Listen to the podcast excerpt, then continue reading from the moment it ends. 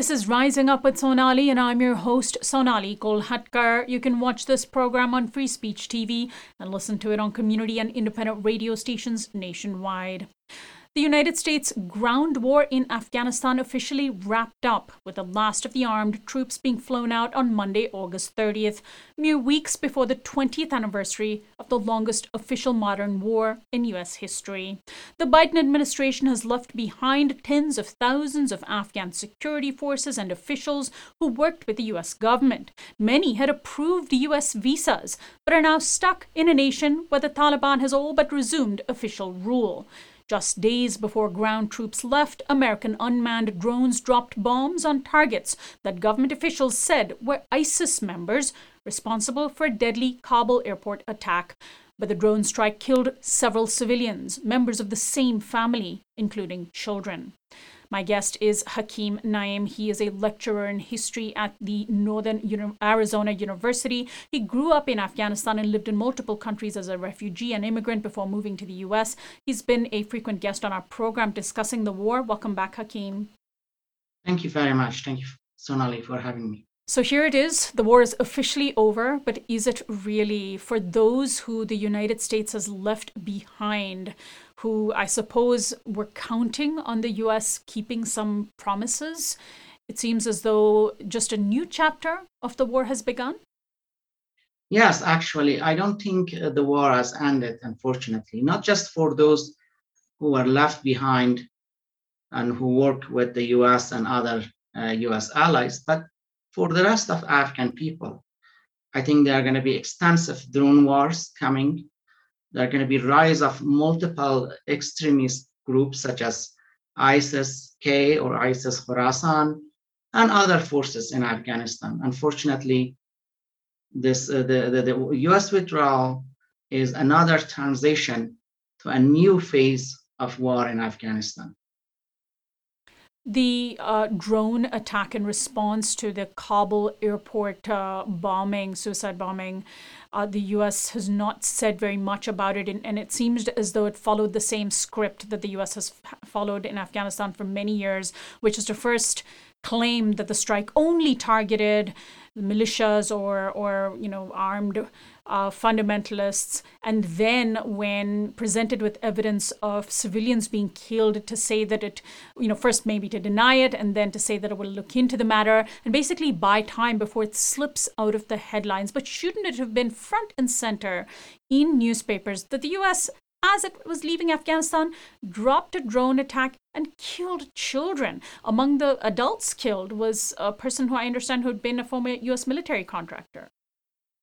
Yes, that's true. Uh, multiple children were unfortunately killed by the drone strikes. And as, as, as, you said, it was a pattern in the last 20 years.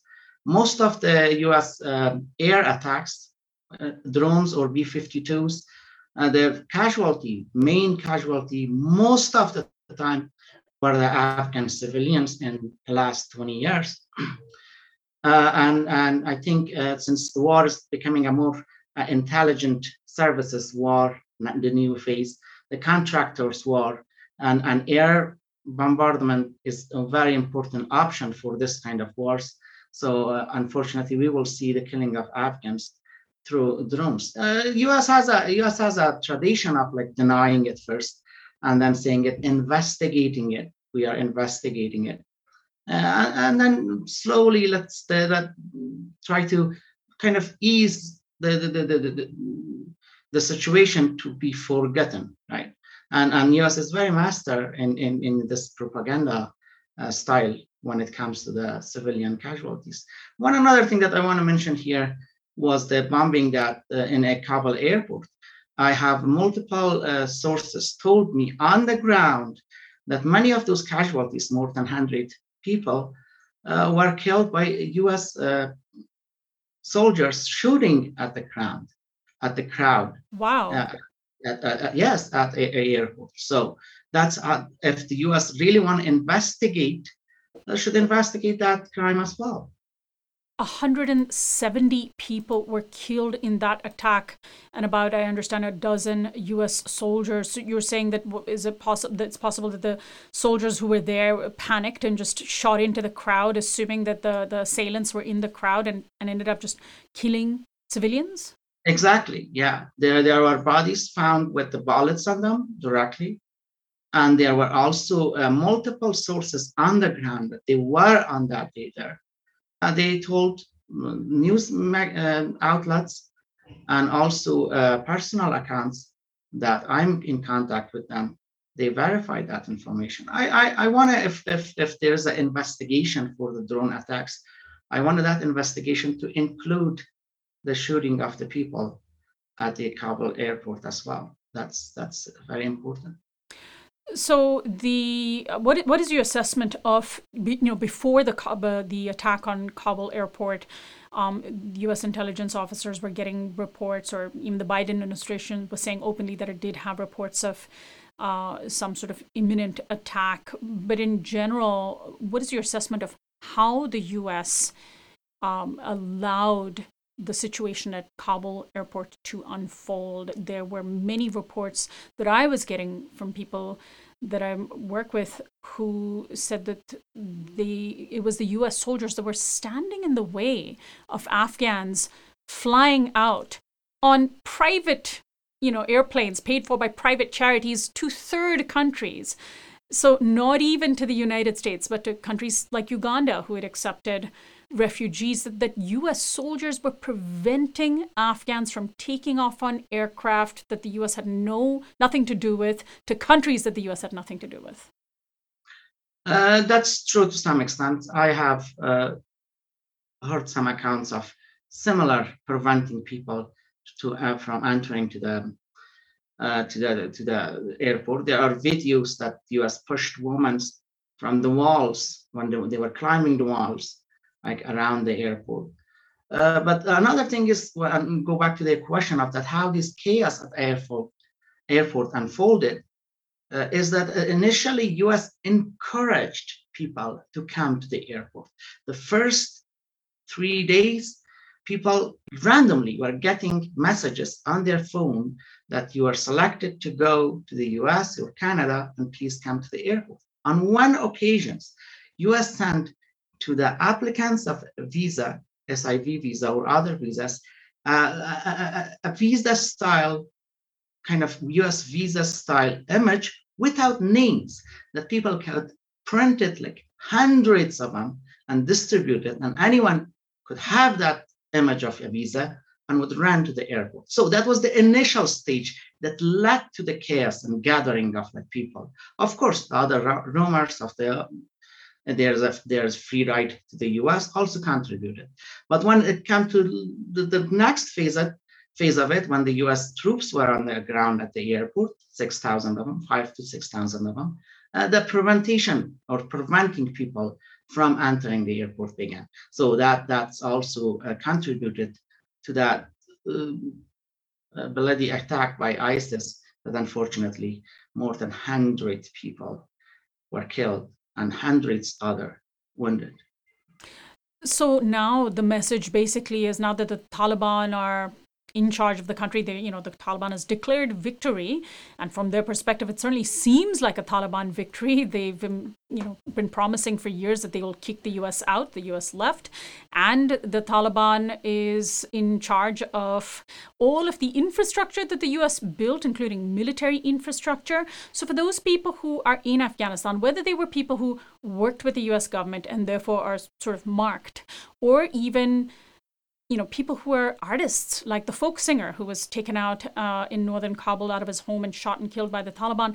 What what does the future hold?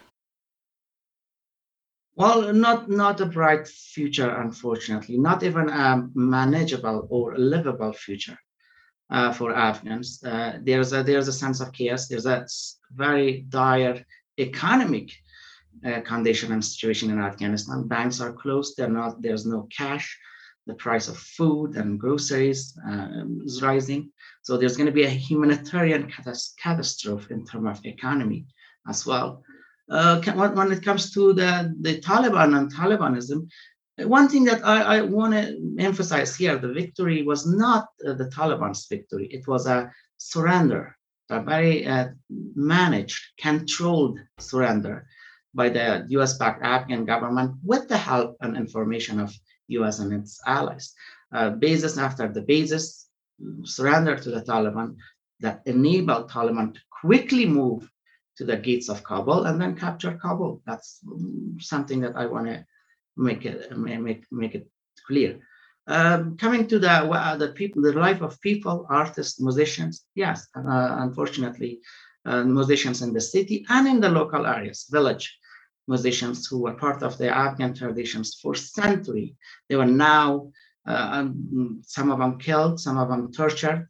Their instrumental instruments were broke um, broken to pieces. So uh, we see like the, the Taliban of 90s coming back, despite the fact that there's a liberal propaganda that the Taliban has changed, which is uh, itself raises questions about the, the, the, the, conditions in Afghanistan. I just heard the news that the British and other um, Western countries um, encouraging the world to deal with the new reality and accept Taliban as the legitimate government of Afghanistan, uh, which will be a disaster uh, for uh, Afghans and Afghan people. I don't want uh, the world to sanction Afghanistan, but I want the world and Afghan people wanted the world to sanction the Taliban leaders. There are Taliban leaders that they are meeting with British and US officials, but they are on their list of the terrorism. And, and, and uh, US has award for on their head. So that's that's also shows the the, uh, the irony of war and terror and this constructed uh, nature of a new colonial war with a lot of complexities that the Afghans and other third world countries are paying the price. I want to ask you, following up on that, about how you view the American left and its position on the war in Afghanistan. For years, of course, the right from the start, the American left, the anti-war left, uh, was. Uh, you know, wanting the war to end. Uh, the war did no good in Afghanistan, as we know now it did no good.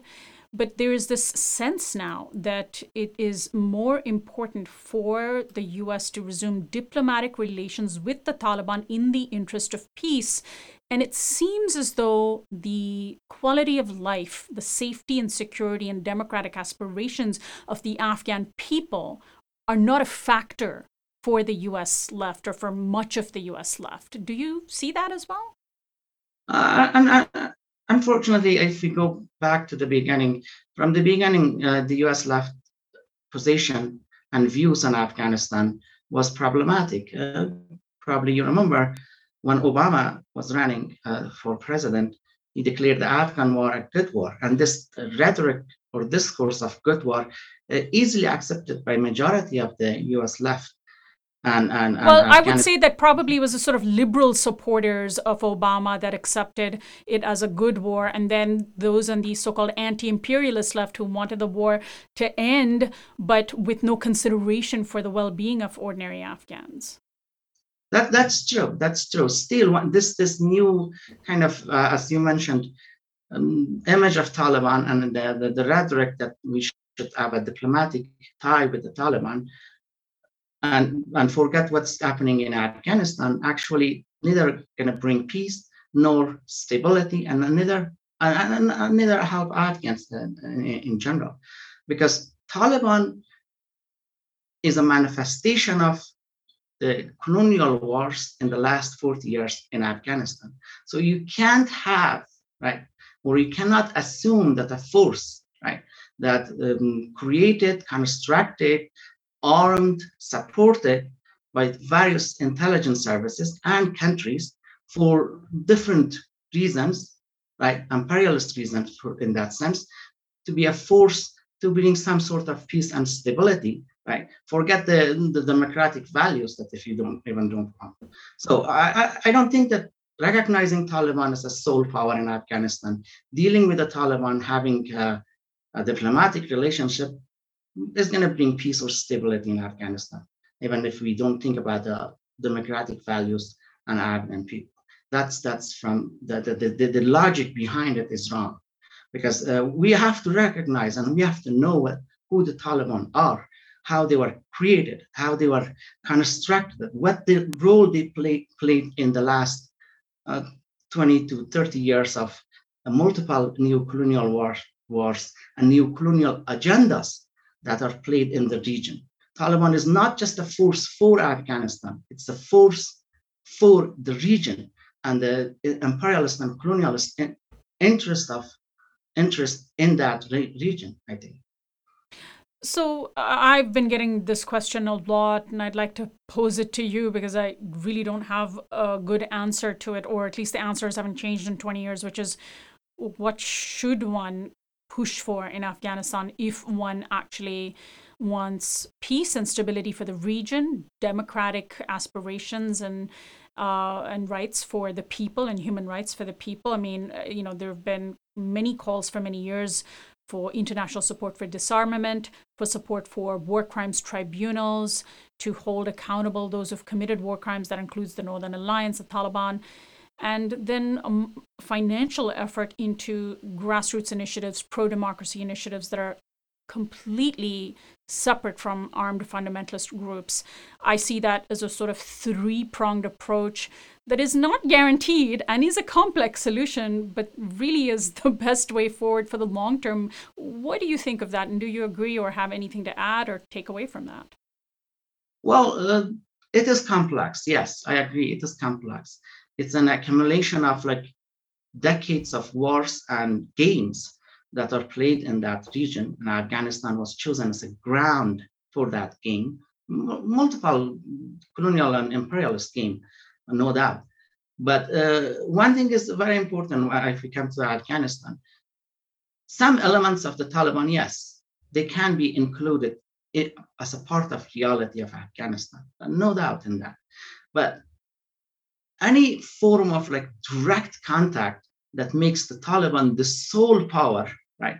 In Afghanistan, it, it, it's a big mistake, and it is it is it's it's it's very dangerous, not for Afghanistan, but as I say, but for the regions. We cannot sanction Afghan people, but we directly, the, the world and the community should stand for the Afghan people and, and defend the values, the human values, the, the, the, the human uh, humanitarian needs of Afghans, but at the same time resist in every aspect, and everywhere against the Taliban and the Talibanism. We should not liberalize Taliban. We should not um, accept the Taliban's discourse, discourses as a face value, right? And we should challenge every aspect of it. That's very important. But we have to work. There are underground forces, right? We have to work with the people of Afghanistan, with the teachers, with the women, right? Uh, with the um, academics, with some politicians. There are politicians that are still in Afghanistan. They haven't left and they, they, they want to be supported. And also, we should not call for sanction, like a broad, like blanket sanctioning Afghanistan that's gonna hurt Afghans and Afghan people. Hakeem, I want to thank you so much for joining us today. I really value your insight into this. Good luck to you. Thank you. Thank you for having me. My guest has been Hakeem Naeem. He is a lecturer in history at Northern Arizona University. He grew up in Afghanistan, has lived in multiple countries as a refugee and immigrant before moving to the US. We've been discussing the official end of the US war in Afghanistan taking place just weeks before the what would have been the 20th anniversary of that war. I'm Sonali Kolhatkar. You can access this and other interviews on our website at risingupwithsonali.com by becoming a subscriber. Find our audio podcast on iTunes and Spotify and follow us on Facebook, Twitter, and Instagram at RU with Sonali.